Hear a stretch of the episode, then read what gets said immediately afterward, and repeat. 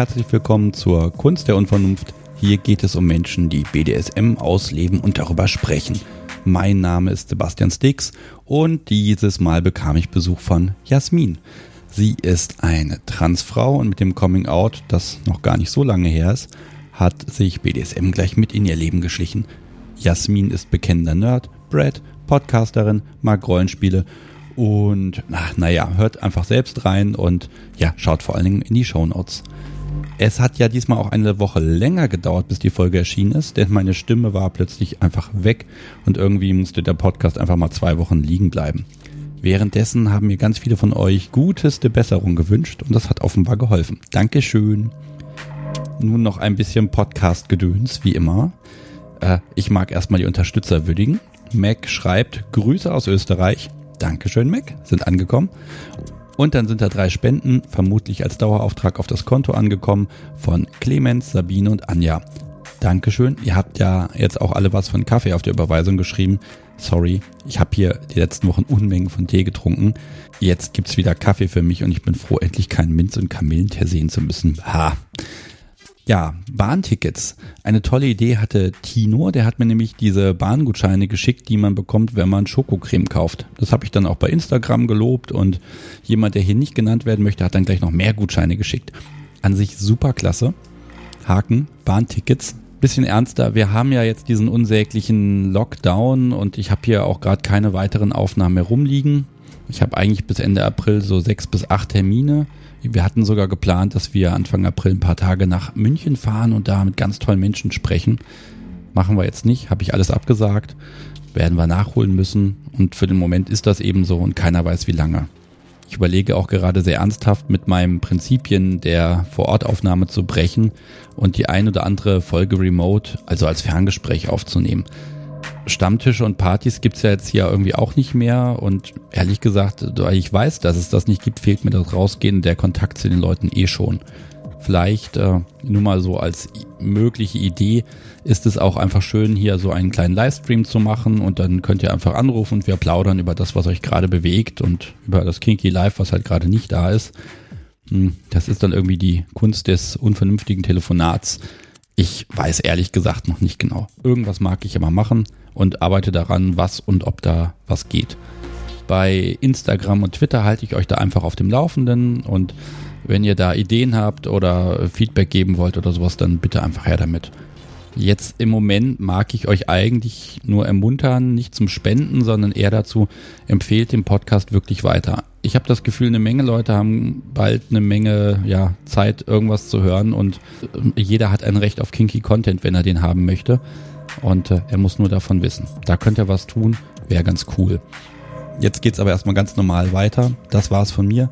Und nun zu Jasmin in Folge 28 der Kunst der Unvernunft.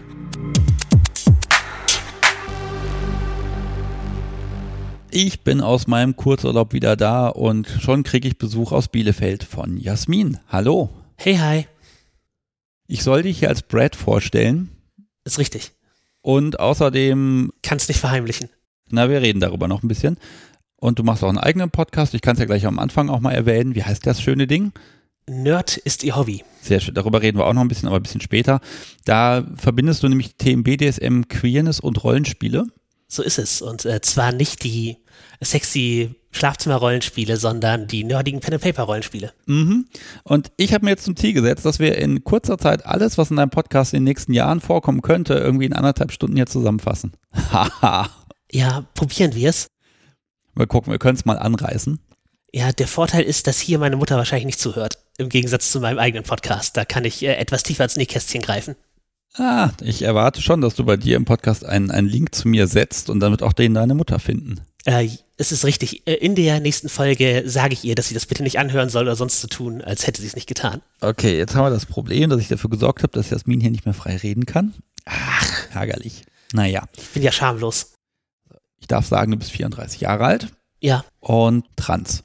Ich bin eine queere Transfrau. Ich wurde mal fälschlich als Mann eingeordnet und äh, bin aber wirklich in Wirklichkeit eine Frau und lebe jetzt auch als solche seit äh, ein paar Monaten. Okay, wunderbar. Also noch ganz frisch. Auch darüber werden wir irgendwie sprechen. Und das können wir eigentlich schon loslegen. Wir fangen ja immer mit dem, mit der BDSM-Geschichte an. Da würde ich dich jetzt einfach mal bitten, wie kommst du denn auf das perverse Zeug? Wie komme ich auf das perverse Zeug? Ich weiß nicht, äh, ob das nicht vielleicht schon immer bei mir war, auf eine Art. Bin halt auch masochistisch veranlagt. Folglich habe ich äh, halt ein körperliches Verhältnis zu Endorphinen. Das heißt, dass Schmerz nicht immer, immer negativ war, ist eigentlich ist eine körperliche Voraussetzung, die schon immer da gewesen ist. Das zu mehr, das habe ich halt vielleicht am Anfang eher in sportlicher Betätigung oder sowas gemerkt, aber mit der Zeit sind halt auch ein paar Fantasien dazugekommen in Jugendtagen, die äh, eher in die BDSM-Richtung gingen. Lass mich doch mal konkret fragen. Das Ding muss ja irgendwann, also ja, Schmerz kann ein bisschen schön sein. Beim Sport hast du ja schon gesagt, das finde ich übrigens spannend, das hat noch niemand so gesagt. Aber irgendwo hast du ja eine Zuordnung getroffen, ne? Also sexuelle Lust aus Schmerz. Das muss ja irgendwann mal Klick gemacht haben im Kopf, dass das zusammenhängt. Ja, also das, ich glaube, es, ich hatte sozusagen vorher schon Gedanken, bevor ich die praktische Verbindung äh, gezogen habe.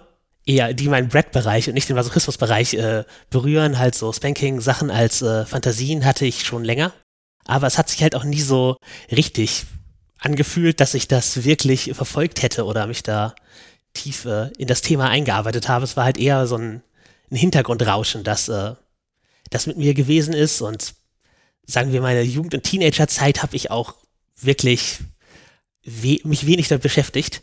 Ähm, als ich im Studium dann äh, mehr äh, Partnerinnen hatte, hat sich halt auch die Gelegenheit mal ergeben, dass äh, eher schmerzhafte Erfahrungen beim Sex hinzugekommen sind, die ich dann sehr positiv empfunden habe. Okay, Moment, das heißt, das Mädel hat dann damals gesagt, hier, äh, wir probieren mal rum und dann, das hat einfach Spaß gemacht. Ja, also wie gesagt, ich war mir meiner Fantasien ja auch bewusst und habe dann halt, ich habe mich darauf eingelassen aus sagen wir mal, Neugier. Aber ich habe halt es nie so wirklich von mir aus aufgesucht. Es gab also keinen Druck, dass da was fehlt. Es haben halt auch andere Dinge in meinem Leben gefehlt, die sich mit der, die sich halt auf die Trans-Sache beziehen. Folglich habe ich eben vielleicht BDSM gar nicht als den äh, größten Mangel in meinem Leben betrachtet, sondern es fehlten halt andere Dinge. Es hat sich vieles falsch angefühlt, was äh, mein Körper, äh, folglich auch die Sexualität äh, betrifft. Also mir war klar, dass ich geschlagen werden möchte, aber ich wusste eben noch nicht, dass ich als Mädchen geschlagen werden will. Jetzt ergibt das Sinn. Also einfach zu viele Baustellen und so eine grundsätzliche Unzufriedenheit war einfach da. Kann ich das so sehen? Äh, genau. Und ich glaube, dass wenn ich mir eingestanden hätte, dass ich nicht nur äh, Spiced Vanilla bin, wobei ich den Begriff Spaghetti Eis Vanilla auch gut finde, eigentlich Vanille, aber irgendwas Rotes zu, damit es interessant wird, dass man sich eigentlich Vanilla definiert, aber wenn man mal Leuten in den Schoß fällt, BDSM-Praktiken ausübt. Das konnte ich halt machen, aber ich habe mich, obwohl ich die ganze Zeit wusste, dass eine Szene existiert, äh, dieser nie zugeordnet, weil ich glaube oder ich vermute, dass wenn ich das getan hätte, dann auch noch mehr mir deutlich gewesen wäre, was ich verdrängt habe. Also es gibt halt sehr viele Verdrängungsdinge, die mit dem Transsein zu tun haben bei mir, weil ich mir halt äh, eingeredet habe, ein Mann zu sein über Jahrzehnte und das ist halt fragil eher. Wir nehmen jetzt mal die Reise an. Ne? Ich habe, das ist ja durchaus ein bisschen Absicht gewesen, jetzt erstmal voll gegen die Wand zu fahren zu sagen, na, hast du schon mit 15 angefangen, weil das geht bei dir eben nicht einzeln. Also BDSM und die Transition ist der richtige Be Begriff. Ja. Wunderbar. Das kam beides zusammen in dein, in deinen Kopf rein. Genau. Im Zuge der Transition habe ich mir natürlich auch Gedanken gemacht, was meine Sexualität als Frau ist jetzt wie ich das weiter ausübe und wie ich mit äh, Dysphorie, das ist halt ein Gefühl von Selbstekel, das ausgelöst wird durch äh, die Wahrnehmung des Körpers als das, äh, das falsche Geschlecht. Wenn ich sozusagen meinen Körper als männlich wahrnehme, ist das etwas, was meine Sexualität natürlich derbst runterzieht und äh, ja, natürlich, das kann ich mir vorstellen. Also wenn das einfach alles nicht passt. Da mir das mehr bewusst geworden ist, was Dysphorie mit mir macht, musste ich eben darum herum auch meine Sexualität aufbauen und gleichzeitig sind mir meine BDSM-Interessen eben bewusst geworden und ich habe mich dann entschieden, nachdem ich eben äh, mich als trans geoutet habe und die ersten Schritte der Transition gemacht habe. Da sagst du, wann das war? Die Transition hat 2017 begonnen im Winter. Also da, da ist mir klar geworden, dass ich, ja, dass, dass etwas mit meinem Geschlecht nicht stimmt. Dass ich exakt trans bin, ist dann äh, im Frühjahr 2018 äh, deutlich geworden. Und ich habe Anfang 2019 dann mein öffentliches Coming-out ge gehabt und mit Hormonen äh, begonnen. Okay, also alles innerhalb der letzten drei Jahre. Das ist ja, Du hast ein ganz schönes Tempo vorgelegt. Ne? Also, Ah, ich habe auch Zeit aufzuholen. ne? also die, die meisten, die ich da kenne, äh, die haben sich da, wie soll ich sagen, mehr Zeit gelassen, will ich nicht sagen, aber das ist halt ein unglaublich anstrengender Prozess, der viele Jahre offenbar dauert. Na gut, die, die Transition selbst, die ist irgendwann so ziemlich abgeschlossen, aber der Prozess ist, glaube ich, ein, äh, ein andauernder. Abgesehen davon, dass man natürlich dauerhaft Hormone nehmen muss, ist es auch etwas, wo man sich, wenn man trans ist, wird man dauerhaft sich mit seiner Geschlechterrolle irgendwie beschäftigen. Das sollte eh jeder, finde ich. Äh, ja, Ne? Wir sind ja in Zeiten von Gender und äh, allem ist das momentan eh wichtig, dass man Geschlechter äh, definiert. Ne? Und ich bin ja auch ein Mensch, der sagt ganz klar, es darf männlich und weiblich und auch divers und alles andere, das darf es und muss es geben. Und ich finde auch, das muss auch unterscheidbar sein, denn nur so kann ich eine Identität finden, der ich, bei der ich mich wohlfühle. Ja, ja, genau. Das so, ich sehe kein Geschlecht ist halt, das macht halt ähm, alle Nuancen unsichtbar und äh, negiert auch Identitäten, die es dazwischen gibt. Bei denen Geschlecht eben wichtig ist. Ich glaube, es ist immer dann unwichtig, wenn man eh, wenn es gerade eh für einen gut passt. Ja, genau. Wenn man sich keine Gedanken machen muss. Ich versuche ja so den schmalen Grad einmal zu gehen, zu sagen, okay, äh, trans und wie, wie findet man da seinen Weg? Auf der anderen Seite weiß ich, es gibt da unglaublich gute Podcasts, die das unglaublich schön aufbereiten über viele, viele Stunden, weil es kein Thema ist, was ich hier in 20 Minut, äh, Minuten mal eben wegwischen kann. Das möchte ich auch gar nicht. Und ähm, deshalb würde ich sagen, das wäre jetzt so alles, was wir im Bereich äh, BDSM uns betrachten, dass wir diesen Aspekt auch mal mit reinnehmen. Vorab würde ich nur noch mal so einen, so einen ganz kleinen Abriss haben wollen, zu sagen, okay, ich habe ein Coming Out, ich bin mir selbst bewusst geworden. Äh, vielleicht kannst du mal so ein paar Minuten mal zusammenfassen, wie so ein Weg aussieht und ist das einfach, ist das schwer? Also wenn man damit jetzt nichts zu tun hat, es gibt ein paar Hörer, die äh, sind da völlig raus. Äh, wie kann man sich das so ganz grob vorstellen? Ja, also ich kann natürlich nur für mich selber sprechen in meiner äh, Transerfahrung. Bitte. Aber da gibt es natürlich auch, äh, wie gesagt, ganz andere Leute, die da auch drüber sprechen. Ähm, Wir reden ja von dir. Genau. Nein, als Kind wusste ich äh, schon, dass irgendwie mein, dass mein Geschlecht äh, schwer einzuordnen ist. Also immer wenn ich gefragt wurde, hey, bist du ein Junge oder ein Mädchen, ich wusste, dass ich Junge sagen sollte, aber die Antwort hat sich falsch angefühlt. Also es war mir, war, ist mir schon früh bewusst gewesen, dass da irgendetwas ist. Als Teenager habe ich äh, sehr, sehr große Probleme gehabt, meine Geschlechterrolle zu performen. Also die auszufüllen, auszuüben. Und dafür wurde ich eben auch äh, gemobbt und äh, ist, ich bin als anders aufgefallen. Das äh, hat dann dazu geführt, dass ich es unterdrückt habe. Die, äh, das Gefühl, äh, halt, dass mein, meinem Geschlecht etwas nicht stimmt. Die Pubertät hat sich nochmal richtig schlecht angefühlt, weil mein Körper Dinge gemacht hat, die äh, von denen ich nicht erwartet habe, dass sie, dass er sie tut oder die sich super falsch angefühlt haben. Eben Stimmbruch, Bartwuchs und sowas sind da alles eher äh, so körperliche Horrorvorstellungen gewesen für mich, die ich da ähm, so er erlebt habe. Und äh, irgendwie hatte ich eine innerliche Erwartung, dass Pubertät eher weiblich verläuft, so von meinem Körpergefühl her. Aber das Ganze war natürlich super dysphorisch. Ich hatte damals keine Worte dafür und das Konzept äh, Trans war mir auch gar nicht so sehr bewusst. Ich habe auch mit im Grunde niemandem richtig drüber gesprochen und das dann einfach verdrängt und ähm, mich männlich eingeordnet. Und dann bin ich erst in so eine Metal-Szene reingegangen, weil man da lange Haare haben konnte. ja. Genau, das ist einfach das mit dem Aussehen da reingeslidet, weil mir es äh, total wichtig äh, gewesen ist, das äh, zumindest zu behalten. Und hab, ist halt auch sehr männlich geprägt, die Metal-Szene eigentlich. Und äh, ich habe mich dann halt einfach in, einen, in so eine Männerrolle reingefunden und die mehr schlecht als recht performt. Bis halt 2017 und dabei gab es immer wieder Momente, wo ich hätte, wo ich merkte, dass etwas falsch ist. Oder wo ich was hatte, was ich damals als Depression eingeordnet habe, wo ich heute weiß, dass es eben einfach ein, ein innerer Kampf mit meiner Geschlechtsidentität gewesen ist. Und irgendwann war, also auch durch Repräsentation in Medien, durch äh, das Treffen von äh, Transleuten, sowohl im Internet als auch im realen Leben, ist mir eben klar geworden, dass das Geschlecht die Ursache ist meiner äh, Probleme und dass äh, Trans eine Option ist, dass ich auch trans sein kann. Das habe ich, habe ich dann praktisch erarbeitet. Ähm, Ja, da, da ist es heutzutage leichter, ehrlich gesagt. Ne? Also hier in Hannover, wir haben jetzt seit ein paar Monaten so ein queeres Jugendzentrum sogar. Das finde ich schon enorm, ne? ja, das ist, ist, ist viel einfacher. Ich habe auch, ähm, also eine Zeit lang habe ich auch gedacht, so, ey, wenn ich mit 14 Tumblr gehabt hätte, wäre ich jetzt auch trans. Weil ich so, so gesehen habe, so, ach, die ganzen jungen Leute kriegen da total diese Sachen. Aber ich hatte den Eindruck, ich sei schon zu alt zu dem Zeitpunkt. Und paradoxerweise habe ich mich nicht als trans eingeordnet, obwohl ich mir offenbar gewünscht habe, es zu sein. Egal bei was, man hat dann so eine Erkenntnis, die braucht Jahre, bis sie in einem reift, bis man dann mal Worte dafür hat. Ne? Ja, genau. Das und ist dann ganz schwierig, dann auch dann zu sagen, jetzt gehe ich diesen mutigen Schritt und entscheide mich, etwas zu denken.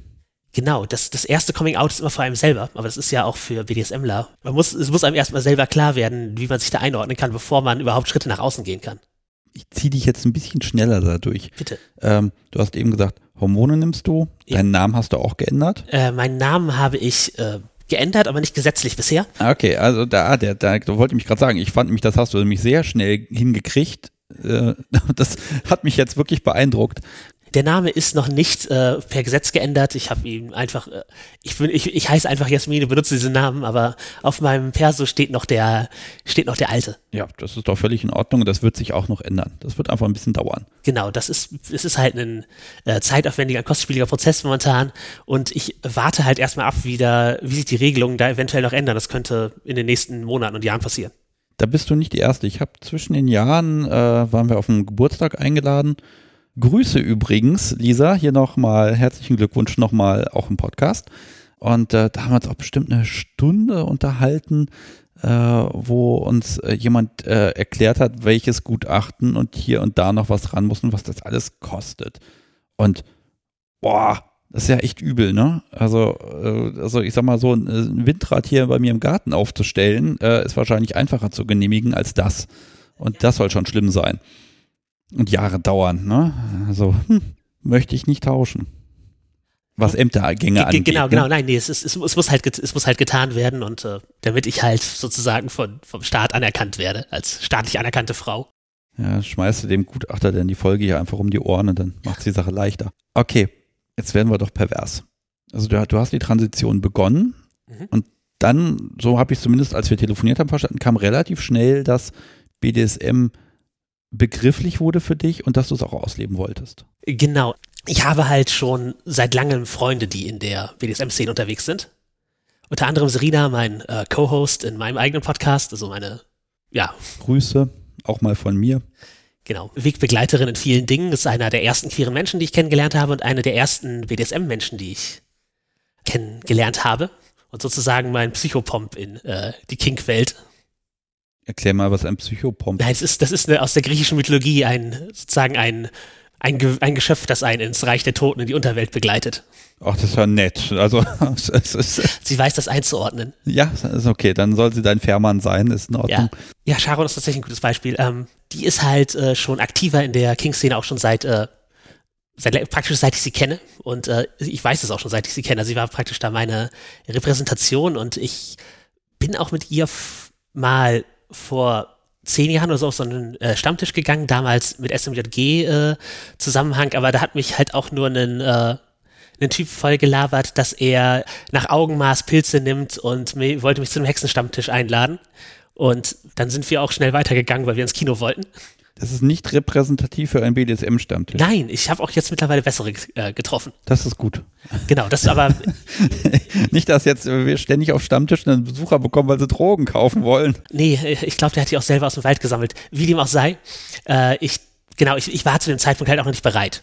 Aber ich, also innerlich wusste ich, dass mich das alles interessiert. Die Bereitschaft, es äh, zuzulassen, war nicht da, bis ich eben äh, mein Transition hatte. Dann ist mir halt auch schnell klar geworden, dass ich mich jetzt mit dem BDSM äh, tiefer beschäftigen wollte. Also nachdem ich einen, ein paar Monate Hormone äh, genommen habe, habe ich mich halt auch bereit gefühlt, sozusagen, es äh, ist nicht nur theoretisch, sondern auch körperlich in die Tat umzusetzen, weil ich in meinem Körpergefühl ähm, wieder an dem Punkt war, wo ich äh, sagen wir, sexuelle Aktivitäten ausüben kann. So, jetzt erste Frage ist, okay, man beschließt, oh, BDSM ist spannend, dann ist ja die Frage, oben oder unten. Ja. Das Wie entscheidet man das? Gut, man, man kann natürlich bewusst entscheiden, eine Rolle anzunehmen. Oder nein, anders. Welcher genau. hat sich wohl gefühlt? Ich fühle mich unten wohler. Einfach aus der Fantasie heraus, was du so im Kopf hast. Äh, ja, genau. Und aus, aus der Neigung heraus. Als Masochistin ist, bietet sich unten natürlich erstmal prinzipiell an. Allein für den Belohnungsmechanismus äh, Schmerzen, Endorphine. Zum, zum einen das und zum anderen mag ich eben auch manche Dynamiken unten weit lieber. Und ich habe auch einfach keine Top-Energie, um da irgendwie jemanden von oben groß zu bespielen. Ja, ich habe hier notiert, äh, im Zweifel geht auch mal Service Dom, aber genau das. Also eben, eben nicht Dom, top. Wenn, wenn Service top. Ich kann kein Machtgefälle von oben herstellen. Da bin ich pragmatisch. Mach, also der, der hat Macht, der das Stöckchen in der Hand hat. Schon, sicherlich, es ist ein, ist ein, ist ein Machtmittel. Wenn ich halt den Service ausübe, jemanden zu schlagen, dann möchte ich halt auch gerne das auf Zuruf machen. Halt, also ich tue das, weil ich weiß, dass Masochistin, das fühlt sich gut an und sie möchte das und ich, um ihren einen Gefallen zu tun. Außerdem äh, kann ich Hintern anfassen, da bin ich inhaltlich auch mit zufrieden. Das mag ich vielleicht nochmal einordnen. Du äh, bist jetzt eine Frau und stehst auf Frauen oder auf Kerle? Oder ist es egal? Normalerweise sage ich immer queer, aber da wir hier bei einem Podcast sind, der es näher einordnet, ich würde mich äh, im bisexuellen Rahmen einordnen, aber mit einem weit größeren Überhang zur Damenwelt. Also ich, die meisten Leute, die ich attraktiv finde, sind Frauen. Es gibt einige nicht-binäre Menschen, die ich attraktiv finde und eine sehr kleine Auswahl an Männern, die ich attraktiv gefunden habe oder attraktiv finde. Alles klar, gut. Also mehrheitlich Frauen. Gut, das heißt, ich kann schon mal auf das Cover draufschreiben, lesbisch. Ich sage nur, du begibst dich da in einen Streit, weil äh, in der Queer-Szene gibt es durchaus Streitpunkte, ob äh, Bisexuelle lesbisch sein können. Das ist ja genau der Punkt. Ne? Ich provoziere ein bisschen, weil das sind, ich sag mal so, ich hole jetzt die ganz altklugen Stino-Gedanken raus, werf sie dir vor die Füße und guck mal, was passiert. Äh, weil durch diese Ringe musste ich springen in den letzten Jahren und auch erstmal dazulernen. Ja, ich, ich würde mich übrigens nicht beleidigt fühlen, wenn du lesbisch schreibst. Ich schreib's ja nicht. Vielleicht magst du das Cover ja selber machen. Ich bitte dich. Ich, kann, ich, kann, ich, ich fasse nicht mehr diesen, diesen Hasen hier an, weil ich so ungeschickt bin. Ach, das hier, pass auf, da nimmst den großen, den kannst du drücken. ja, Bunny. nein, nein. Ich, du kannst es drücken und quetschen und machen, aber das Mikrofonkabel hast du bislang in Ruhe nein, gelassen. Ich bin ja Profi. Alles gut. Ja, ich, ich, meinte die Beseilung, fasse ich nicht an, aus Ungeschick. Die kannst du ruhig anfassen, wenn das hinterher ab ist, das Seil ist kein Thema. Erst eine kleine Frage, nämlich, was ist denn überhaupt queer? Kannst du das definieren? Ich weiß nicht, ob die Antwort so klein ist, aber ne, queer ist ein Sammelbegriff für Leute, die aufgrund ihrer sexuellen Ausrichtung, ihrer Geschlechtsidentität oder ihrer Sexualität marginalisiert werden. Und ist ein ursprünglich amerikanisch geprägter Kampfbegriff, der eine Beleidigung reclaimt. Also queer war früher eine Beleidigung, wurde dann aber sozusagen von der Szene angenommen als, als politischer Zusammenschluss von eben Leuten, die durch diese Beleidigung hätten beleidigt werden können, von Menschen, die eben auf diesem genannten Vektor marginalisiert sind. Im Deutschen ist es ist eher nicht so, ist es gar nicht so sehr belegt, sondern eher äh, dieses Sammelbegriff. Okay, wer, wer ist denn queer und wer ist es nicht? Das ist bis zu einem gewissen Grad eine Selbstbezeichnung das Schöne an Queer im Vergleich zu LGBTQI, Sternchen und so weiter, ist, dass man sich eben nicht sternzeichenhaft unter einen Begriff einordnen muss, sondern man kann sagen, ich bin queer und das entschuldigt dich auch vor der weiteren Erklärung. Wenn du sagst, ich bin queer, dann wird dich die Queer-Szene erstmal als solches annehmen und äh, hier die Gelegenheit geben, dich da selbst zu definieren zu dem Zeitpunkt, wo es notwendig ist. Aber, aber das hat, der Begriff hat was mit, mit fluiden Geschlechterrollen zu tun. Unter anderem, also Schwule, oder, oder bin ich queer? Eventuell. Das würde ich dir selbst überlassen, die Entscheidung, aber ja, also Schwule und Lesben und Bisexuelle gehören zum Queer-Bereich. Aber es gehören eben auch äh, Gender, queere Menschen, äh, Transmenschen dazu, asexuelle Menschen, weil auch die haben halt eine Sexualität oder. Also alles, was nicht der Norm entspricht. Genau, genau. Also alles, was abseits ist von äh, Mann fickt Frau, Frau fickt Mann, alles, also was von diesem ganz starren, klassischen, katholischen Rollenbild abweicht, kann ich da einsortieren? Äh, ja, prinzipiell ja. Okay, gut. So, und jetzt ist nämlich die Frage, was macht BDSM anders für dich als queeren Menschen? Die Frage ist natürlich gemein, weil du hast ja nicht den Vergleich vorher, nachher. Wie kommen wir daran? Wie kriegen, wie können wir das transportieren? Also würdest du, nein, glaubst du, dass deine Art BDSM zu leben anders ist als bei Menschen, die nicht queer sind? Tatsächlich eine schwierige Frage. Vieles, was im BDSM passiert, ist, glaube ich, auch, kann man, glaube ich, auch unter einem Queer-Begriff äh, einordnen, aber das hängt davon ab, wie weit man es definiert. Und ja, ich, ich, bin mir sicher, dass es das beeinflusst, wie ich, äh, wie ich BDSM auslebe. Meine, also meine eigene Queerness, weil eben dadurch, dass ich trans bin, verschiedene bestimmte Erfahrungen mit, in mir mitschwingen, die ich ins BDSM einbauen muss, beziehungsweise um die ich mein BDSM herumplanen muss. Das hört sich nach Einschränkung an. Das ist wohl durchaus so, aber oder, oder Sicherheitsmechanismen, die man braucht, damit man äh, BDSM sicher ausüben kann. Die sind ja, sollten ja allgemein verbreitet sein. Okay, aber wir stellen erstmal fest, grundsätzlich ist Spielen und BDSM genau das Gleiche. Man handelt das miteinander aus, stellt einen Konsens her und hat unglaublich viel Spaß miteinander. Ja. Und so gesehen spielt das erstmal keine Rolle. Ja, nur dass es halt eventuell, also mit wem du spielst, ist natürlich da bei mir ein Faktor, weil eben, wenn ich mehrheitlich Frauen attraktiv finde, spiele ich wahrscheinlich eher mit einer Partnerin, denn mit einem Partner. Das ist, das ist halt ein Punkt, der da. Gut, aber das ist ja das Wer, aber nicht das Was. Ne? Ja. Im Prinzip kommt jede Spielart in Frage. Ich sag mal, äh, wo ich jetzt sagen würde, hm, das könnte problematisch sein, wäre zum Beispiel CBT. Wie kommst du mit dir selber da ins Reine und kann das eine Spielart sein? Auf gar keinen Fall für mich. Okay. Also ja, da kommen wir jetzt zu den direkten Einschränkungen für mich. Ich möchte halt nicht, dass meine, dass mein Transsein sexualisiert wird im BSM-Kontext. Ich mag es schon, wenn Menschen mich attraktiv finden, offensichtlich. Es gibt halt viele Leute, die einen Fetisch auf Transfrauen haben. Und das, ich finde das eher unangenehm. Wenn sie mich attraktiv finden, weil ich eine Transfrau bin, muss da halt auch noch eine andere Ebene. Also ich möchte nicht nur der, der Faktor jetzt eine Frau mit Penis. Das, dass das der Fetisch ist, den ich erfülle. Das, das, das, das sollte nicht meine Rolle in dieser, in einer Beziehung sein. Wobei das natürlich so ist, das ist natürlich jemand, der dann dich, so wie du bist, annimmt. Und zwar explizit, also an sich doch positiv. Ich glaube nämlich, dass er mich nicht, dass er nicht mich als Mensch annimmt und nicht meine Erfahrung, dass ich das eigentlich nicht will, sondern er nimmt die Idee von, also die Idee einer Transfrau fetischisiert er. Und ein, Fet und, äh, ein Fetisch ist ja in der Regel auch was Objektifizierendes. Gut, aber ich stehe zum Beispiel auch auf Frauen mit Brüsten. Ja. Sorgt ja nicht dafür, dass sich alle Frauen, die ich jetzt mit denen ich mich unterhalte, sich deswegen schlecht fühlen, weil sie ja möglicherweise meinem Fetisch entsprechen. Nein, nein, nein, nein. Das, äh, es hängt halt auch mal, bei je, wie bei jedem Fetisch hängt es davon ab, äh, wie man damit umgeht. Aber für mich ist, ist es halt, wenn das Transsein die Attraktion ist und zu sehr in den Mittelpunkt gestellt wird, unangenehm. Das ist, ist halt auch eine persönliche Grenze. Was des Weiteren rausfällt, ist eben vieles, was in so einen Genderplay-Bereich fällt. Also Leute, die zum Beispiel Sissification betreiben. Also wo sie sozusagen gedemütigt werden dadurch, dass sie in eine Frauenrolle gedrängt werden, sich drängen lassen, Frauenkleidung tragen und so etwas. Und das als Demütigung empfinden, das finde ich, da, da, das ist halt, da ist halt so eine mentale Schere bei mir, Das dass ich da funktioniert ja bei dir nicht. Genau, das funktioniert bei mir nicht, aber ich würde auch nicht mit Leuten spielen, die das, sagen wir, wenn irgendwie eine, wenn man eine Konstellation aufstellen würde, wo ein Top wäre, ich dabei und jemand, der Sissy behandelt werden möchte, als zwei Subs. Ich würde mit dieser Person nicht spielen wollen, weil ich sozusagen die, das nicht, also ich gönne der Person das alles, aber ich möchte es nicht in der Praxis, äh, möchte ich nicht Zeugin davon werden, wie man, wie jemand dafür mit äh, einem männlich gelesenen Körper weiblich gelesene Kleidung zu tragen, äh, das wäre für mich retraumatisierend, das würde halt ein, wäre halt ein Trigger, der, der bei mir kommen würde. Ja. Das, das heißt aber, wenn ich das so ein bisschen raushöre, äh, BDSM ist bei dir eher äh, entsexualisiert. Also die Sachen, die du magst, sind nicht unbedingt geschlechtsabhängig, sondern ne, Spanking auf dem Popo, das ist davon völlig weg. Das sind Endorphine, das macht Spaß, das ist schön. Ja, manches ist auf jeden Fall äh, zumindest getrennt oder auf einer, auf einer Metaebene sexuell, aber es ist, ähm, mit wem ich das ausübe, ist halt auch, also das müssen schon Leute sein, mit denen ich eine Intimitätsebene haben möchte.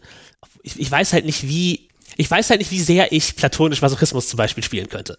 Ja, Moment, das eine ist ja eine, ähm, es gibt ja da die Ebene der Zuneigung zum Menschen, Mhm. dann gibt es die sexualisierte Schiene, also Befriedigung schlicht und einfach, Orgasmus und Co. Ja. Und das dritte ist eben das Spiel miteinander, umeinander und vielleicht können wir nochmal also DS-Komponenten als eigenen Part reinnehmen.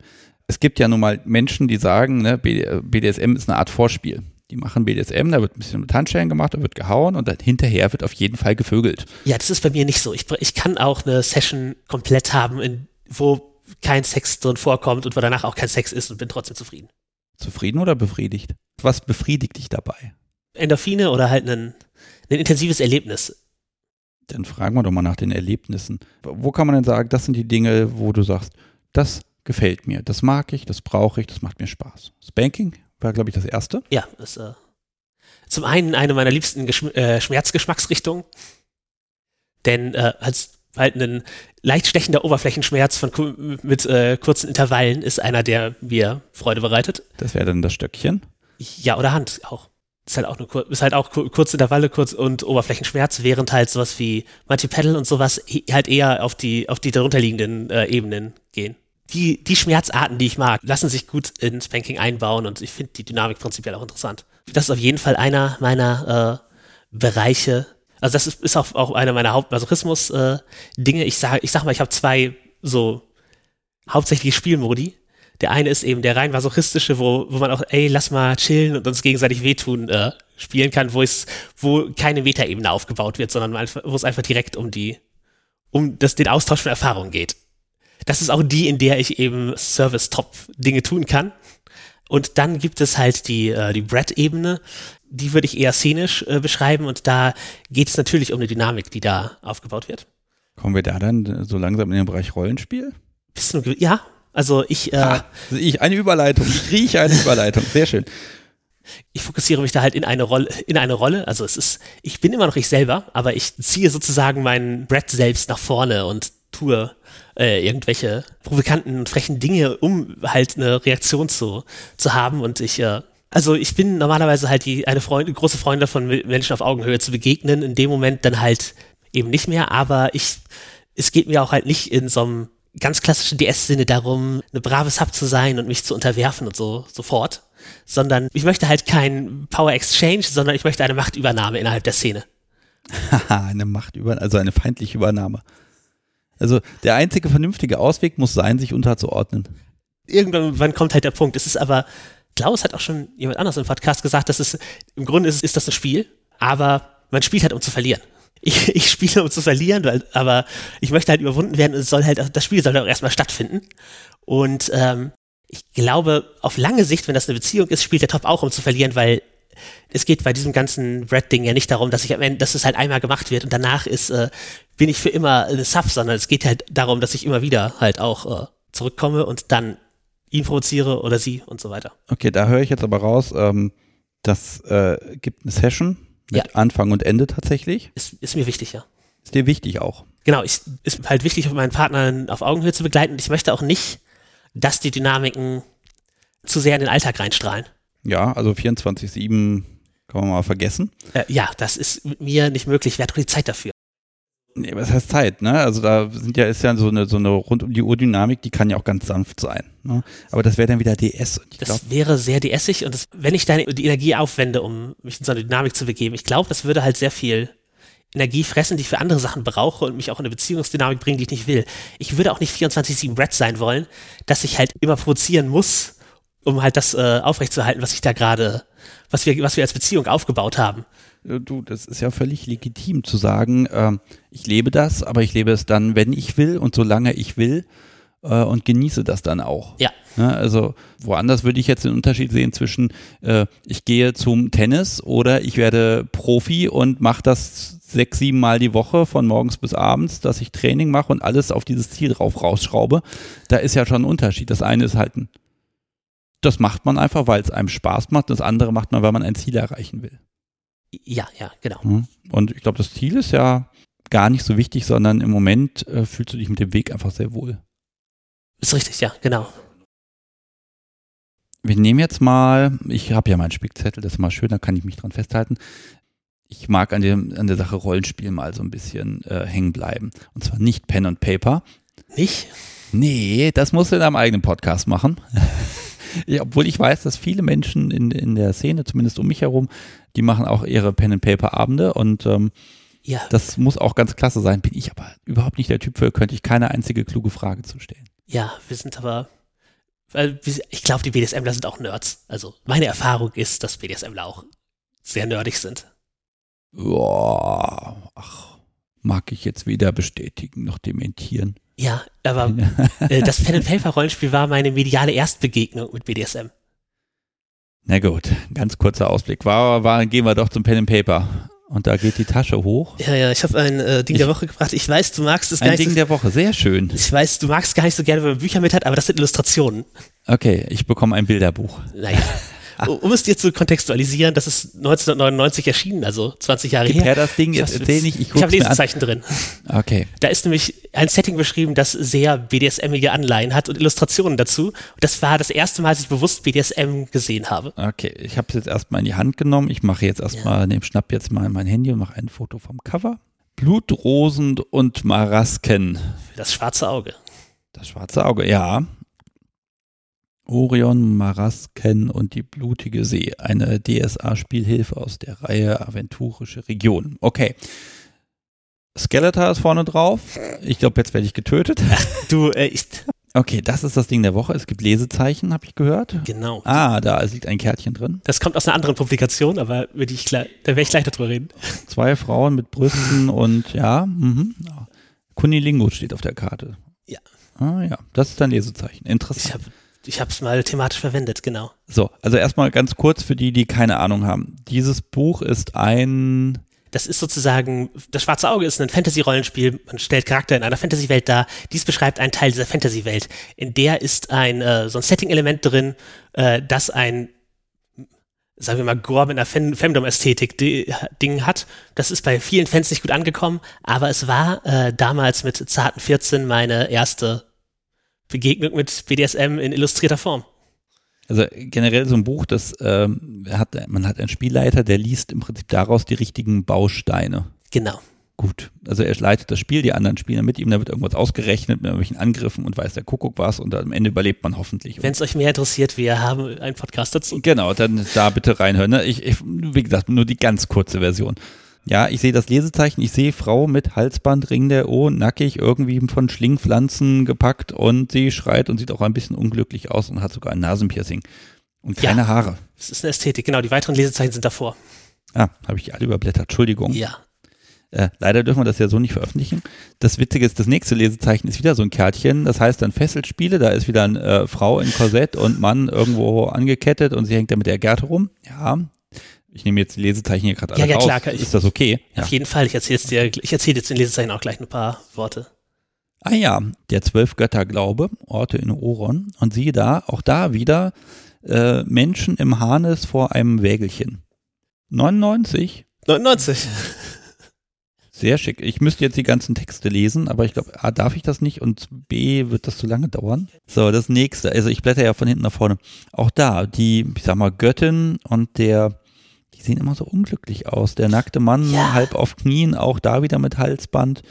Das haben die aber ganz schön untergebracht in einer, in einer Publikation für jedermann. Ja, Ist das ganz schön explizit. für den Massenmarkt ist das sehr explizit. Und da hast du es geschafft, nicht drauf zu kommen, dass das interessant für dich ist. Ähm, also das ist halt in der Beschreibung so, äh, so dystopisch dargestellt alles. Und wie gesagt, ich wusste ja, dass es interessant für mich ist, hab's nur nicht, ich habe mir nur nicht zugestanden, es zu verfolgen. Also ich muss auch mal sagen, ich blätter gerade noch mal ein bisschen durch und ähm, das ist nur auf diesen drei Seiten tatsächlich. Auf den anderen Seiten sind hier Schiffe abgebildet und irgendwie ein Marktplatz und sowas. Ne? Genau. Also du bist daran wirklich hängen geblieben an diesen Bildern. Das ist mir, ist mir in Erinnerung geblieben, aber da ist halt auch vieles drauf, was ich persönlich heute nicht mache. Also ich glaube, auf kein, keines der Bilder zeigt irgendwas, was für mich, was für mich heute eine attraktive Situation wäre. Ja, ich hatte gerade eben schon überlegt, die Frau, äh, der die Haare abrasiert werden, das wäre jetzt nur gerade nicht das Richtige für dich. Absolut nicht. Das wäre auch auf jeden Fall ein Hardlimit bei mir, Haare abrasieren. Blutende Wunden auch nicht meins, Wagen rumziehen, klingt mir zu anstrengend. Klingt dir zu anstrengend. Ja gut, das ist ja eine Frage der Überzeugung, ne? Ja, das, die ist nicht da. Jetzt habe ich natürlich das clevere Kunststück vollbracht, die Lesezeichen rausgenommen und blätt, ah, jetzt habe ich es wieder gefunden. Jetzt hatte ich das ja auch. Ich habe auch mal in so einem PM-Magazin, ich glaube, da war ich neun oder so, habe ich da auch mal was gefunden. Da ging es dann um Kreuzigungen, wie man Leute über so ein, so ein Kreuz drüber binden kann, was maximal unangenehm aussah. Das hast du aufgehoben, weil du sowas eh aufhebst oder weil dir das jetzt. Ich habe eine große Sammlung an Rollenspielmaterial, weil ich das, ist halt eines meiner großen Hobbys. Entsprechend habe ich das sowieso alles aufgehoben. Okay, aber die Lesezeichen hast du jetzt für mich reingemacht. Die Leser habe ich für dich reingemacht. Die kommen aus einer anderen Publikation, einfach mal 20 Jahre später, die auch ein bisschen anders und positiver mit Sexualität umgeht. Und Ja, was ich jetzt natürlich nur habe, sind die Bilder, aber hier sind natürlich auch ganz viele Texte und Handlungen. Haben die denn was damit zu tun mit den Bildern? auf jeden Fall, die, wie gesagt, ich, das, das Setting ist äh, halt eine Fantasy-Welt, in der halt äh, in einem Teil der Welt haben Anbeter von so Dämonen die Macht übernommen und da so ein und da einen praktisch BDSM-igen Unterdrückungsstaat gemacht, wobei BDSM natürlich instrumentalisiert wird, um die, das Böse von Sexualität darzustellen, was schon mal kein richtig guter Ansatz ist. Es gibt irgendwo am Anfang des Buches auch einen Achtelseiter äh, Kasten, der einem erzählt, dass BDSM nicht prinzipiell was Schlechtes sein muss. Und danach äh, Ach, das gibt es. ja. Immerhin. ansonsten sind diese BDSM-Menschen halt einfach die Bösen, in, aber die aber auch irgendwie eine Versuchung äh, ausstrahlen, dadurch, dass sie einem halt ermöglichen, jegliche Fantasien auszuleben in ihrem äh, Schreckensreich äh, auf Kosten der armen Sklaven. Also es ist halt alles super non-consensuell in der, in der Welt, was ich unangenehm finde. Moment, die Sklaven sind also sind tatsächlich Sklaven, also unfreiwillig, aber die BDSM-Menschen sind, also die haben schon einen, einen sexuellen Spaß daran. Ja, ja, genau. Ähm, aber mit Menschen, die nicht auch unbedingt Spaß daran haben müssen. Ja, ja, richtig, so ein, Ah, so ein Gore angehauchtes Setting. ja, wollte ich gerade sagen. Ja, ich glaube, das ist die Gore, aber mit Femdom-Ästhetik. Hm. Was gibt's dazu noch zu sagen? Was muss ich noch wissen? Also es hat viele Eselsohren, ehrlich gesagt. Das Ja, ja. du oft durchgespielt haben. Es ist ein, äh, ja, öfter benutzt, es halt so ein Nach das Ding ist eher zum Nachschlagen, ist keine, keine Handlung, sondern eher eine, eine Beschreibung von, von Orten und Kulturen und sowas. Ja, da kann man sich wirklich, da muss man, oh Gott, Handel und Wirtschaft und äh, ja, hier wird einfach eine Welt beschrieben, eine alternative Realität. Genau. Und äh, die hat halt eben diesen einen äh, kinky Abschnitt. Es hat mich nicht vom Rollenspiel abgehalten und es hat mich, und ich bin ja auch letztlich zum BDSM gekommen, das gesehen zu haben. Ich weiß nicht, ob das ein guter medialer Erstkontakt war, weil es halt schon, die Illustrationen schon eher hart sind und die Beschreibung halt auch eben eher ein bisschen unangenehm. Ja, es wird halt, es im Prinzip ist halt nur Macht und, und Ohnmacht quasi wird dargestellt. Ja. Das Ganze ein bisschen sexy dargestellt. Aber das ist ja schon mal ein Signal, wenn man dann merkt, Mensch, ich komme an diesen Bildern nicht vorbei, ich sehe sie und sie brennen sich ins Gedächtnis ein, obwohl ja alles, was da drin steht, im Prinzip sagt, tu es nicht, das ist uninteressant, lass das, das ist eine ferne äh, Dystopie, die du nicht haben willst. Ja, genau. Und der Abschnitt, der sagt, dass es eigentlich cool ist, ist mir auch in Erinnerung geblieben mit so, ja, okay, Mhm. gut zu wissen. Äh, ja, und ja, es gab, es gab auch halt äh, weitere Publikationen, die, sagen wir, das Thema ein bisschen netter behandelt haben. Da, daher kommen diese Karten, die sind äh, Teil einer Spielmechanik dort. Die Lesezeichen, die sind im Moment, die sind Teil einer Spielmechanik. Also okay, dann mag ich sie doch mal be ja, beschreiben. Ist halt schwierig, ne? Es sind halt Bilder, die irgendwie viel mit Sex zu tun haben. Harte Gangart ist zum Beispiel die Frau mit dem roten Hintern, die von einem anderen Mädel gehauen wird. Das sieht so ein bisschen aus wie Tarotkarten, muss ich gestehen. Genau, das ist Wege der Vereinigung heißt das Buch. Das ist halt auch für das schwarze Auge. Da geht es um halt Sexualität, die man da einbauen kann, das Spiel, wenn man das möchte. Richtet sich auch an explizit an ein erwachseneres Publikum. Ach, Im Gegensatz zu diesem Buch, das für den Massenmarkt gemacht wurde. ja. Und da gibt es halt eine Konsentmechanik, nämlich, äh, wenn die Charakter was miteinander haben, sucht sich jede Spielerin sozusagen eine von den Karten aus, die sie vorschlagen möchte. Und man kann nur in, nur die Charakter dürfen darüber reden. Die Spieler dürfen sich nicht gegenseitig kommunizieren, um eben deutlich zu machen, dass Consent eine, ein wichtiges Element in der, auch in der Welt und für Sexualität ist. Das heißt, man, wenn man jetzt praktisch spielen würde, sagt einer, hey, ich nehme hier, mein Charakter möchte jetzt gerade Fesselspiele machen und die andere Person sagt, ja, mein Charakter möchte Kunilingus haben. Und dann wirft man die Karten und wenn man sich auf keine einigen kann, dann ist der Sex halt schlecht für die Charakter. Ja, wie im echten Leben, ne? Wie im echten Leben, genau. So, jetzt hast du es aber doch geschafft, mir hier eine Viertelstunde Pen and Paper einzuschummeln. Du kannst ja schneiden. Ja, so gemeint bin ich nicht. Das ist ja für dich wichtig. Also, wir wollen das ja auch dann mit drin haben. Ne? Ja. So, aber jetzt kommt, ich habe das schon zweimal gefragt, Rollenspiel und BDSM. Das muss jetzt ein bisschen erklären. Ich werfe dir einen Begriff von dir nämlich hin, einfach mal Punishment. Ja, genau. So, das verorte ich da ganz deutlich. Äh, ja, es ist auf jeden Fall ein Ding, das eine Metaebene braucht. Du hast, ist Bestrafungsfantasie im Grunde für die Leute, die, die mit englischen Wortspielen nicht so. Wir, wir nehmen den. Begriff auseinander, Fun und Punishment, also Spaß und Bestrafung, zu, kurz zusammen äh, Bespaßung, äh, nein, Punishment. Ja, genau. Also es geht eben bei dem Spiel nicht darum, tatsächlich bestraft zu werden und eine Verhaltensänderung hervorzuführen, wie, herbeizuführen, wie ich äh, schon gesagt habe, denn ich möchte mein Verhalten auch nicht ändern und ich möchte auch nicht für irgendwelche Dinge, die ich im realen Leben tue, ich möchte nicht, dass da jemand drüber richtet und äh, das mit Strafmaßnahmen sanktioniert und ich möchte auch halt im Alltag keine Regeln haben. Folglich, um trotzdem so ein Brett-Ding und einen, einen Anlass für Bestrafungsfantasien zu haben, muss man eben diesen Anlass äh, schaffen und das Ziel ist am Ende eben dann doch die Freude an der Dynamik und am Masochismus von beiden Seiten oder vom Sadismus dann natürlich bei der äh, Ja. Gegenperson. Äh, und das, ja, das, das ist schon ein Rollenspiel. Okay, äh, komm, gehen wir mal ganz konkret ran. Wir nehmen jetzt mal eine schöne Situation, ich weiß nicht, irgendwie, äh, sagen wir mal, ein, ein spielfähiger Stammtisch, wo man dann sagt, oder nein, äh, eine Session, äh, wie einigt man sich denn darauf, okay, jetzt, ge jetzt geht das los und ärgerst du dann, provozierst du dann, was tust du denn? Du willst, du willst ja eine Reaktion In provozieren. der Tat, ich würde zuvor natürlich die halt deutlich machen, was ich von dieser Session möchte, indem ich mit der Person vorher spreche. bevor man überhaupt anfängt zu spielen, muss man ja seine Erwartungen deutlich machen. Gut, du kannst ja nicht hingehen und sagen, pass auf, wenn wir gleich anfangen, dann werde ich dich ärgern und irgendwann wird es dir zu viel sein. Das würde man ja die Session mit einem Art Drehbuch bestimmen. Das will man ja nicht. Oder doch? Was du gerade beschrieben hast, ist ja kein Drehbuch, sondern eher eine, eine Prophezeiung dessen, was passieren wird. Ja, also die Frage ist, wie sehr beharrst du darauf, dass das auch passiert? Wenn ich jetzt eine Person ärgere und da keine Reaktion kommt, dann spielen wir, glaube ich, aneinander vorbei. Also wenn jemand sagt, knie dich hin und ich sage, ey, warum sollte ich? Und dann zuckt er mit den Schultern und geht weg. Oder ist verzweifelt oder nee, dann, dann mal was anderes, kann ah. ich dir einen ah. Tee machen. Das ist. Okay, also da, da soll dann auch eine Reaktion kommen und ja. auch eine körperliche im Zweifel. Im, Zweifel auch. Ich glaube, man muss erstmal sich auch ein bisschen reinspielen in die Dynamik. Ja. Also ich kann, wenn ich direkt rein, also gut, wenn man sehr wenig Zeit hat, kann ich auch direkt irgendwas sagen, was sofortige Reaktionen äh, verlangt und dann geht es sofort zur Sache. Aber ist, ist hilfreich und das ist auch ein Rollenspielelement, ein bisschen die Dynamik äh, im Verlauf der Session zu erforschen. Wie gesagt, äh, Machtübernahme. Ich erteile sozusagen meiner Partnerin einen Erziehungsauftrag in Anführungszeichen und biete, gebe ihr dann Anlässe, idealerweise diesen auszuüben. Das ist ja immer eine Kurzzeitgeschichte. Ja. Nehmen wir mal an, Ziel ist, Jasmin macht meinen perfekten Kaffee. Und der erste Kaffee kommt mit Salz.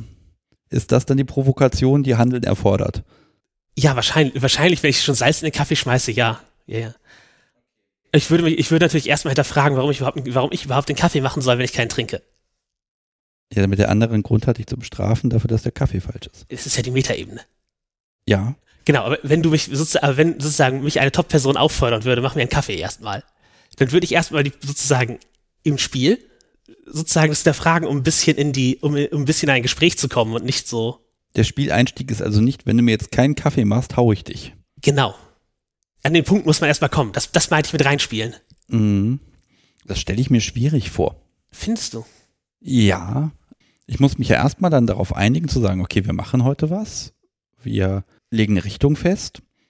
Und dann, ja, dann, der erste Satz muss ja dann schon mal stimmen. Das muss ja irgendwie eine Einladung sein ich glaube, man darf da nicht so verbissen rangehen und muss auch, darf da auch nicht so Angst vor haben, dass jetzt der erste Satz muss gut sein. Das ist ja. Nein, ich versuche jetzt eine, eine Anleitung zu bauen für so, hier hat man Jasmin, wie geht's los? Ne, wie kriegt man dich? Also ich kenne halt schon diese, ähm, diese Begegnungen auf Stammtischen zum Beispiel. Man lernt jemand kennen und dann fängt er an, ein äh, permanent irgendwie falsch zu nennen oder was weiß ich, irgendwas, wo man dann merkt, okay, da ist immer so ein Grinsen dabei, das ist jetzt eine Provokation und dann muss man eben gucken, wie löse ich das auf? Gehe ich drauf ein oder nicht? Ne? Genau, es, es kann auch aus der Situation heraus entstehen, sowas natürlich. Aber ähm ich stelle mir dieses Vorgespräch da vor, als Hinderungsgrund vor. Dass man vorher sagt, was man möchte? Ja, ne, weil also alles, was ich mir da so vorstellen kann, das entsteht immer aus einer ähm, bestimmten Situation heraus einfach. Da wird nicht vorher was abgesprochen, sondern man gleitet da so dynamisch rein. Bei dir ist ja noch ein Vorgespräch da, wo man das definiert. Und ab dem Moment scheint der Modus ja so wie so, so ein On-Knopf zu laufen. Ich selber bin ja auch nicht sofort auf äh, 100% provokante Modus, sondern muss da auch reinkommen.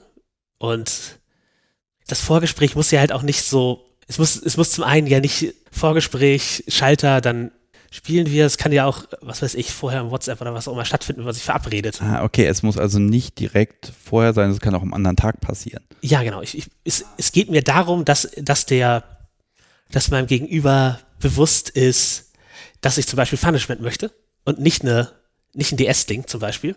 Ja. Und dass meine Grenzen bekannt sind Okay, das heißt, das ist also gar nicht jetzt eine Definition, wir machen heute die und die Session, sondern ein, wir lernen uns erstmal kennen und klopfen ab, wo wir denn hinwollen. Ja, genau, genau, genau, ah, genau. Und ab, aber ab dem Moment kann man dann da ja wirklich völlig frei agieren. wenn wir uns das nächste Mal sehen, ich bin ein bisschen unfreundlich, mach dir nichts draus, es liegt nur dran, dass ich irgendwie Haue brauche. So hätte ich es nicht ausgedrückt, aber ja. Wie würdest du es ausdrücken? Das aus, aus der Gesprächssituation entschieden, nicht ja. Ich kann da ja immer nur für mich sprechen. Ne? Ja, ja, ja. Es ist, es ist auch nicht falsch, was du gesagt hast. Ich war okay, es, es kommt dann dazu, dass eine Provokation da ist. Die ist dir wichtig, dass es eine Provokation ist?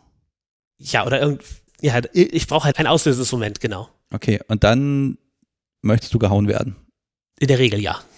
Okay, das heißt hier äh, auch mit, ich sag mal, mit großem Hofstaat und Trara, hier, das war jetzt unverschämt, ich leg dich übers Knie und los geht's oder, also ist das eher eine ruhigere Situation? Tendenziell wahrscheinlich eher ein bisschen, äh, bisschen, bisschen mehr Pathos, wie du es am Anfang beschrieben hast, aber das liegt halt auch da, das liegt halt auch daran, dass ich so Session äh, basiert spiele. Das, das äh, verleitet einen ja dazu, ein bisschen mehr ein Ereignis draus zu machen. Ja. Ähm, ich muss mal fragen, das hat jetzt aber nichts mit äh, einem Rollenspiel zu tun im Sinne von, ähm, also würde ich jetzt dran denken, an sowas wie verkleiden oder eine Rolle einnehmen.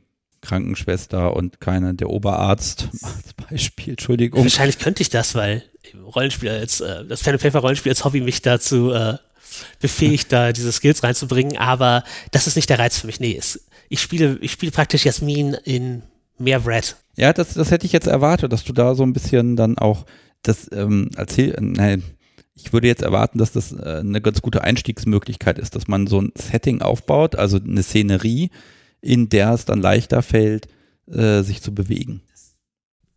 Das kann ich mir auch gut vorstellen. Ich hab, mir mangelt es an der praktischen Erfahrung, das um, umgesetzt zu haben. Okay, es ist also auf deiner To-Do-Liste ab diesem Moment. Sehr gut.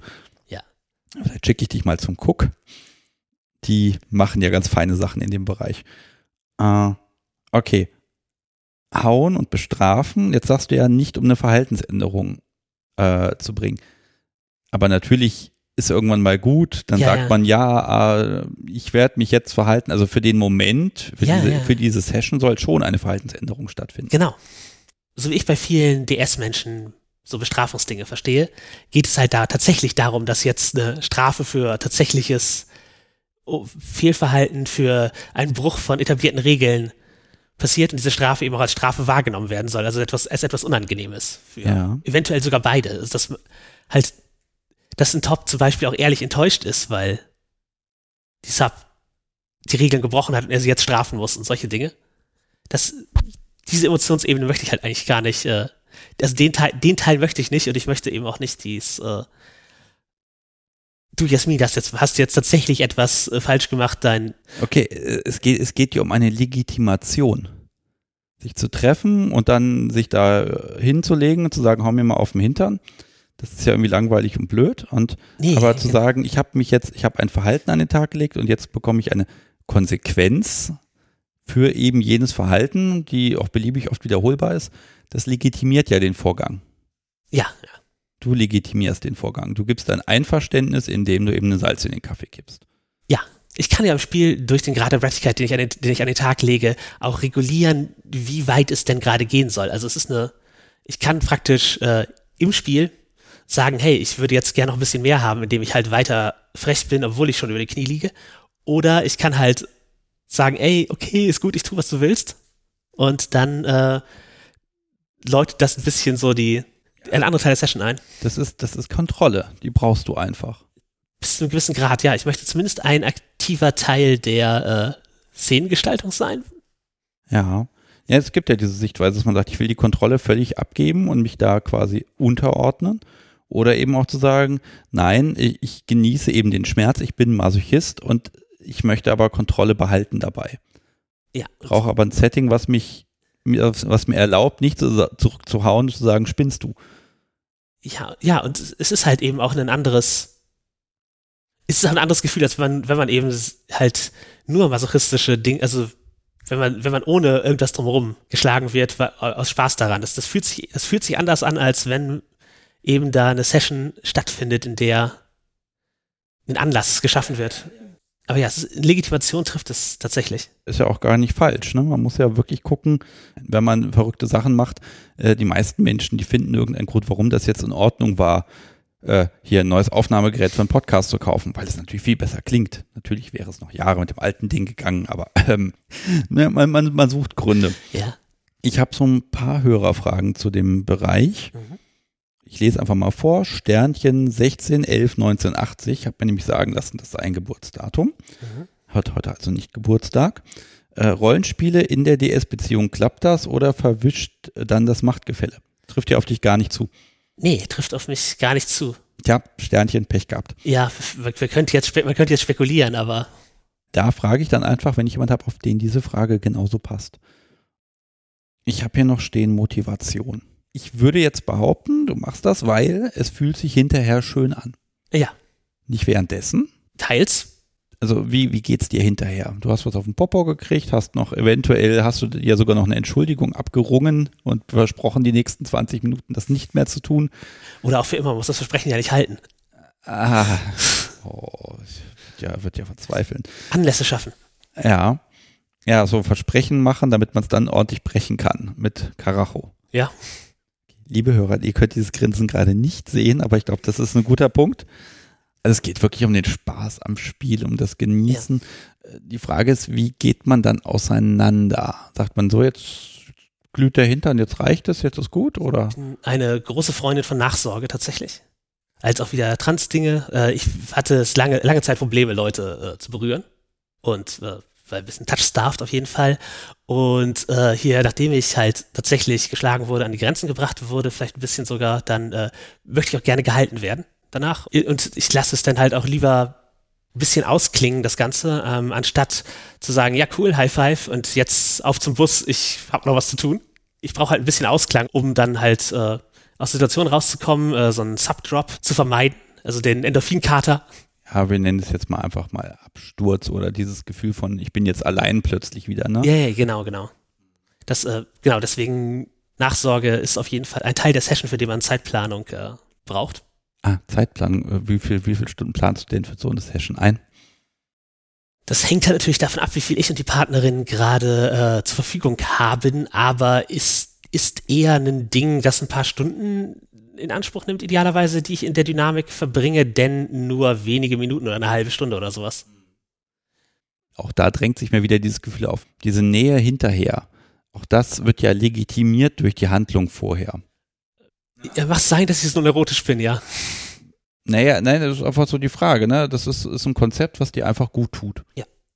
Und das ist doch schön. Und genau dann ist es ja auch erlaubt, wenn es dir Spaß macht, dir gut tut und auf die Art eine Befriedigung verschafft, dann ist das ja genau richtig. Finde ich persönlich jetzt einfach mal schön, so ein Gegengewicht auch mal zu haben zu Menschen, die äh, diese unfassbaren Sessions über Tage und irgendwas immer auch wollen ja. einen Plan, einfach mal zu sagen, okay, das gibt mir ganz bestimmte Aspekte und in dem Rahmen bewege ich mich. Mhm. Ich mag nochmal das Thema Beziehungen ein bisschen aufrühren. Du sprichst ja immer von jemandem, mit dem du etwas machst. Das heißt, eine Beziehung, eine feste Partnerschaft ist jetzt für dich keine Voraussetzung, um zu spielen. Äh, nein, nicht wirklich. Ich, nee, ist keine, ist keine Voraussetzung. Ich habe jetzt meine Spielerfahrung nach der Transition, also die tatsächlich absichtlichen mit, mit jemandem gehabt, wo ich sagen würde, äh, dass es eine Freundin mit Vorzügen ist. Aber ist ja die Frage, ob eine Beziehung da nicht die Sache einfacher macht oder interessanter macht. Eventuell, ja. Bist du da aktiv auf der Suche oder ja, was ist, was ist das gerade für ein Prozess, den du hast? Ne? Okay, Transition auf der einen Seite, BDSM auf der anderen Seite. Dann ist die Frage, will man einen Partner, einen Festen, mit dem man das alles teilt, oder will man lieber, ich sag mal, forschen? ich bin mir jetzt, ich möchte das Ganze ja auch nicht zu sehr wie eine Kontaktanzeige klingen lassen, aber. Äh, keine Sorge. Also prinzipiell bin ich sicherlich für eine Partnerschaft offen. Ich hatte jetzt auch tatsächlich lange keine wirklich äh, langjährige Beziehung mehr, äh, oder, sondern halt eher Dates oder äh, Damenbekanntschaften und halt eben Freundschaft mit Vorzügen. Das funktioniert für mich eigentlich auch ganz gut. Hm. Entsprechend bin ich nicht äh, aktiv auf der Suche nach äh, der langen monogamen Beziehung jetzt gerade, die irgendwie am Horizont steht, aber ich bin da offen, verwende nicht viel Energie darauf, jetzt den, den Datingmarkt äh, abzuchecken oder so etwas. Ja, meine Frage wäre ja, ob du dir ein, ein anderes, äh, nein, eine andere, ich sag mal, tiefer gehende Art von BDSM vorstellen kannst. Mit jemandem, mit dem du dann auch in einer Partnerschaft lebst.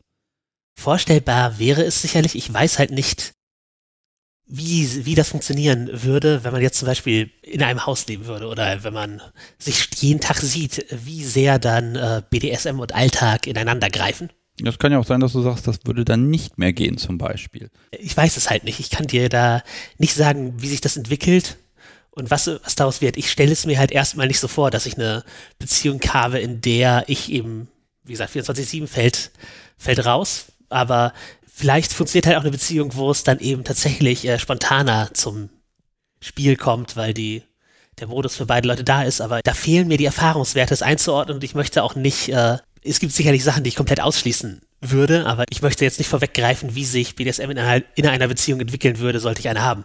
Ja gut, da haben wir ja einen Ansatzpunkt, dass wir sagen können, in ein, zwei Jahren sprechen wir nochmal, dann möchte ich mal hören, was passiert ist in der Zwischenzeit. Gerne. Es gibt halt, es gibt halt Menschen, die haben einfach sich einen Plan gemacht für die nächsten Jahre und sagen, okay, ich habe bestimmte Ziele und darauf arbeite ich jetzt hin. Äh, ja, ich, ich habe einen Plan, aber der ist gar nicht so WDSM bezogen. Mein Plan ist eher auf meine Transition fokussiert. Ja, es hat ja auch Priorität nun mal, ne? Erstmal dieser Teil der Identität und dann, ich glaube, ist BDSM vielleicht ein Luxusproblem? Das hängt halt davon ab, wie drängend das für, für Menschen ist. Also für mich ist es, ich würde es nicht als Luxusproblem bezeichnen, aber es ist eher eine, eine weitere Szene, ein Interesse, dem ich folgen kann, eine Art, meine Sexualität auszuüben, die mir momentan auch also ich hatte vor kurzem einen, einen Date, das sehr Vanilla war und da habe ich auch schon gemerkt, eigentlich hätte ich gerade mehr Lust, mehr BDSM-Zeug zu machen, ohne das Date jetzt irgendwie als schlecht zu bezeichnen, aber ich, also ich merke schon, dass es mir gerade viel gibt, aber es ist eben, es ist nicht das erste meiner Probleme und ich würde es auch gar nicht als Problem bezeichnen. Okay, aber ja, da merkt man vielleicht so ein bisschen das Setting, ne? Also BDSM ist wunderschön und das macht auch viel Spaß, aber du brauchst halt eine gewisse Freiheit im Kopf dann nehme ich diesen ganzen Beziehungspunkt, den streiche ich jetzt bei mir einmal durch und wie gesagt, den nehmen wir uns irgendwann nochmal vor. Ja. Dann gucken wir mal, was dabei rausgekommen ist. Dann springen wir mal weiter zum schönen nächsten Themenpunkt hier. Nerd ist ihr Hobby. Das heißt, wir machen jetzt ein bisschen Podcast-Werbung. Du sprichst ja mit Serena eben über diese drei Themenkomplexe. Ja. Für die Hörer, die das jetzt noch nicht gehört haben. Schande über euch. Aber ihr solltet. Ja, also sagen wir mal so, äh, wie kriegst du die drei Themen da unter?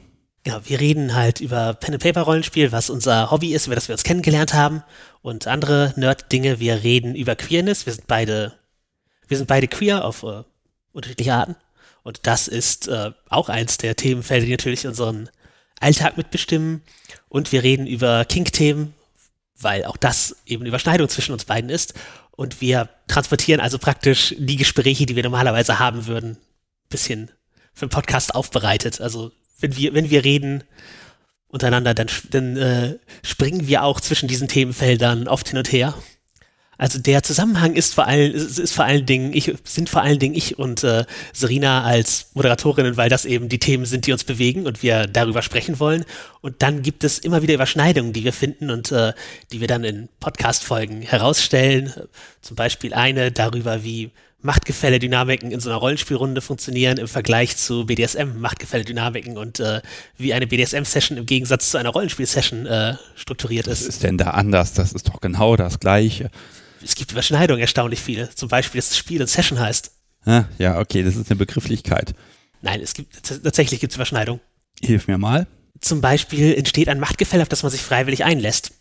Dom hat halt auch ein Machtgefälle gegenüber der Sub, während äh, ein Spielleiter gegenüber den Spielern ein Machtgefälle hat, weil eben die Kontrolle über die Story so sehr in der, in der Hand des äh, Spielleiters liegt und der eben bestimmt, was passiert, das die Szene setzt, er legt Konsequenzen für Handlungen fest. Wir haben da einen anderthalbstündigen Podcast drüber gemacht. Da kann ich jetzt nur empfehlen, mal reinzuhören, denn äh, ich merke, also bei mir tun sich da jetzt ganz viele Fragen, Fragezeichen auf und ich möchte immer rückfragen und nochmal Fragen stellen und nochmal hier was wissen und da noch was. Das Problem daran ist, dass wir dann im Prinzip den Nerd ist ja Hobby Podcast nochmal komplett hier nochmal neu nachstellen. Genau. Also da verlinken wir jetzt einfach und dann ist gut, das gibt's in den Show Notes. Jetzt ist es natürlich so, ich kenne das ja selber, nur äh, bei dir ist es noch ein bisschen extremer. Äh, mit dem Podcast outet ihr euch ja da komplett. Ihr sagt, hier bin ich und ich mache das, das und das und eins davon ist BDSM. Äh, genau. Ist das einfach? Nachdem ich mich als Trans, als Trans geoutet habe, ist die Fallhöhe ziemlich gering, mich jetzt auch als BDSM zu, zu outen. Aber natürlich ist das immer mit einem Risiko äh, verbunden, das zu tun. Denn man kann auf Ablehnung stoßen, Eventuell wird das auch irgendwelche zukünftigen Arbeitgeber mal in die Hände fallen, dass ich diesen Podcast mache, aber gleichzeitig halte ich Repräsentation halt auch für sehr, sehr wichtig. Also, dass eben Leute existieren, die zeigen, dass es Queerness gibt und äh, BDSM und man trotzdem auch Hobbys hat und nicht nur ähm, ein Abziehbild ist. hast ja schon gesagt, deine Mutter hört deinen Podcast. Das ist richtig. Hm, Wem würdest du den denn nicht zeigen wollen oder nicht in die Hand drücken wollen, den Feed? Wenn die Leute von Anfang an hören, ich glaube, die meisten, die da offen rangehen, können ihn sich anhören. Ich weiß jetzt nicht, ob, äh, ob das was für kleine Kinder ist. Wir sagen immer, wir seien ab 16. Ja, gut, okay. Also ich, ich gehe jetzt mal so Verwandtschaft, Freundeskreis, gehe ich jetzt mal so geistig durch. Ja, Arbeitgeber auch. Ähm, na, also, weil das ist ja schon was Persönliches auch. Ja. Weil ihr erzählt ja von euch Ja. und euren Erfahrungen. Ja, wobei nicht ganz so sehr der Tiefe wie hier oft. Also hier, hier, war, hier war ich halt detaillierter, was das Sexuelle angeht. Aber ja, wir, jetzt- wir, wir offenbaren uns da schon. Ja, gut, dafür haut er ja alle zwei Wochen immer noch mal ein paar Infos hinterher. Also über die Zeit äh, Ja, wird das ist- schon zwangsweise sehr detailliert. ist richtig. Hm. Man, man lernt. Wie, wie ist die Handbremse, ne? wenn Mama zuhört? Also wenn, wenn meine Mutter zuhören sollte, äh, hallo Mama, übrigens, es ist schlimmer als du denkst, äh, da hätte ich aber eine Handbremse, die angezogen wäre. Bei einem gewissen Punkt haben wir schon Filter, aber bisher ist bisher habe ich nichts, äh, nicht viel gehabt, was ich, wo ich im Nachhinein gesagt habe, ich schneide das jetzt raus. Ich habe zu viel verraten oder so, sondern das waren alles Sachen, wo ich okay damit bin, dass die Welt das weiß. Ich finde das sehr mutig und Ja, du erzählst ja auch gar nicht so viel von dir hier in dem Podcast oft. Also man, man, man lernt dich auch kennen über die, über die Interviews, aber so ins Detail gehst du selten. Ja, ich muss heute mal was verraten, denn ich bekam jetzt von der von einer der letzten Aufnahmen Feedback, dass man sich mich ja äh, optisch ganz anders vorgestellt hätte.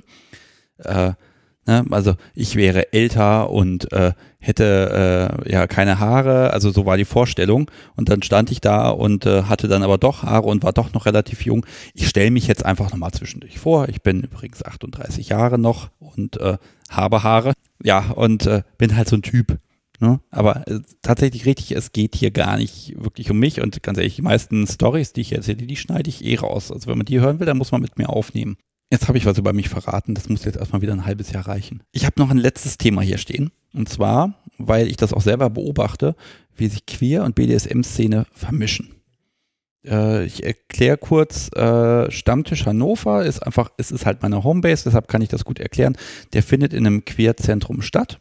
Und äh, die lassen uns BDSMer da auch ganz fleißig machen und inzwischen wächst das auch so ein bisschen zusammen, dass eben nicht alle anderen raus, BDSMer pünktlich um 19.30 Uhr rein, sondern ja, man berührt sich, man redet miteinander und äh, früher oder später äh, habe hab ich festgestellt, über die Jahre macht es eigentlich keinen Unterschied mehr.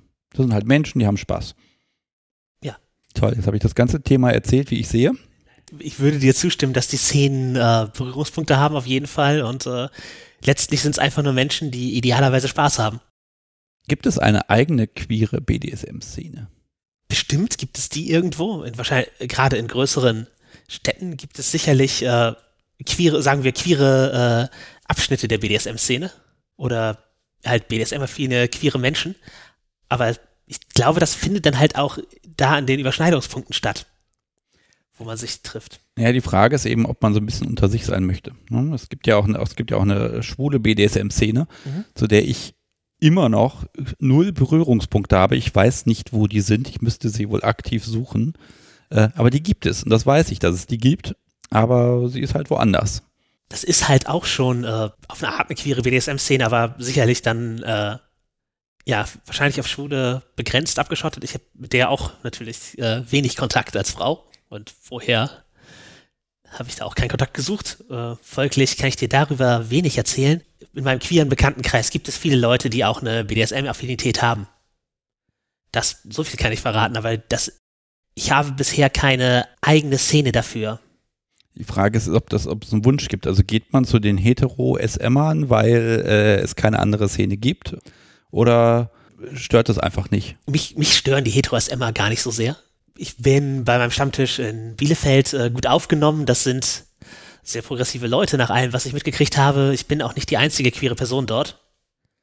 Folglich ist das kein, ist das kein großes Problem und da entspre entsprechend äh, ist da auch der BDSM-Fokus mir wichtiger bei dem Ereignis. Ich möchte da nicht nur über Queer-Themen sprechen, sondern halt, ich gehe dahin, um halt äh, über BDSM zu reden und nicht nur über nicht nur über Queerness und nicht zwangsläufig über BDSM im Kontext von, von Queerness, aber es wäre natürlich interessant, ein, ein Umfeld zu haben, wo queere BDSM-Menschen unterwegs sind, äh, weil die Erfahrung dann doch mal vielleicht unterschiedlich sind und wo du Beziehung vorher angesprochen hattest, der Datingmarkt natürlich auch ein anderer ist, wenn man, äh, wenn ich, sagen wir, in, in den Bereich gehe, wo ich davon ausgehen kann, dass die, dass Frauen auch an Frauen interessiert sind. Ich glaube, man muss da auch ein bisschen differenzieren. Ne? Auf der einen Seite ist ja äh, Trans eine, eine Identität, eine ganzheitliche Identität, während ich BDSM eher als sexuelle Identität bezeichnen würde. Also BDSM ist kleiner. Äh, ja, ja, für mich auf jeden Fall. Ich glaube auch für die allermeisten Menschen. Ja, ich muss erstmal daran, also mir sicher sein, dass ich Mann oder Frau oder trans bin, bevor ich dann anfange, mit dieser Identität zu spielen. Ja, also Mann oder Frau oder nicht binär. Trans kann man ja als Mann und Frau auch sein. Ach ja, da bin ich, ich bin unglaublich schlecht darin, das alles immer ordentlich zu differenzieren, weil ich mag immer nur Menschen sehen, ganz ehrlich. Und dann ist es mir auch egal. Äh, wobei ich es tatsächlich genieße, dann auch zu sagen auf dem Stammtisch, Mensch, hier, XY, äh, erzähl doch mal, mich interessiert, wie, wie gehst du damit um, wie, wie bist du hier hingekommen und so, ne? Also klar, wie, wie im Podcast auch, ich stelle halt gerne Fragen und ich finde es schön, dass dieser Berührungspunkt da ist und dass mir da auch bereitwillig Auskunft erteilt wird. Genau, und wa warum nicht Auskunft geben, wenn die, wenn dadurch die Leute das alles besser verstehen und ein größeres Verständnis äh, geschaffen wird? Ja, wobei mit dem Verstehen, das äh, mag ich mir zum Beispiel nicht anmaßen, weil äh, ganz ehrlich, die Menschen verstehen sich ja manchmal selber noch nicht. Nein, natürlich. Und, ne, und wie sollen sie das dann so transportieren, dass ich es verstehen kann? Aber es hilft natürlich, eine gewisse Ahnung zu bekommen. Und ich finde, man sollte auch keine Berührungsängste haben. Sind halt auch nur Perverse. Richtig. Also ich bemühe mich dir, das zu vermitteln, dass ich auch nur pervers bin. Ich denke, das ist dann auch ein schöner Schlussakkord, wenn man dann einfach die Augen aufmachen kann und die Szenen wenn es denn Szenen sind, vermischen sich. Liebe Jasmin, jetzt wollen wir noch mal klären, wie man dich kriegt. Natürlich kann man einfach den, den Podcast suchen. Also bei Google gibt man einfach ein, in einem Wort Nerd ist ihr Hobby. Äh, ja, richtig. Wahrscheinlich wird es auch in mehreren Worten reichen. Ja, Google schafft das. Ja, Nerd ist ihr Hobby in einem Wort.de sollte auch direkt zum Podcast führen. Genau, und von da kann man dann dich auch erreichen, dir Nachrichten schicken, und da reinhören. Ja, zum Beispiel dort. Wunderbar, ja. Ich glaube, es gibt einen Twitter-Account und äh, einen FatLife-Account und sonst noch was. Also ich glaube, das ist nicht zu übersehen und ich versuche es natürlich auch nochmal irgendwie zu verlinken. Ja, ja, wir sind präsent. Also ein Blick in die Shownotes genügt und dann äh, kommen wir dazu. Da ist dann auch das Bild von dem Büchlein hier vom Ding der Woche. Das packe ich da auch gleich mit rein und alle Links, die relevant sind. Ja, dann bleibt mir nur noch zu sagen, ich wünsche dir eine gute Heimreise. Ja, besten Dank. Und äh, keine Zugverspätung vor allen Dingen. Ich hoffe diesmal nicht. Ja, wir haben ja eine halbe Stunde später angefangen, weil da ein Anschluss nicht geklappt hat. Ärgerlich sowas. Ja, was hätte in dieser halben Stunde alles stattfinden können? Ja, Gott, in einer halben Stunde. Okay, jetzt verlaufe ich mich ja gerade. Abmoderationen sind immer schlimm. Ich freue mich, dass das geklappt hat. Und wer jetzt mehr von dir hören möchte, der hört einfach den anderen Podcast. Und ich verabschiede mich. Macht's gut. Tschüss. Tschüss.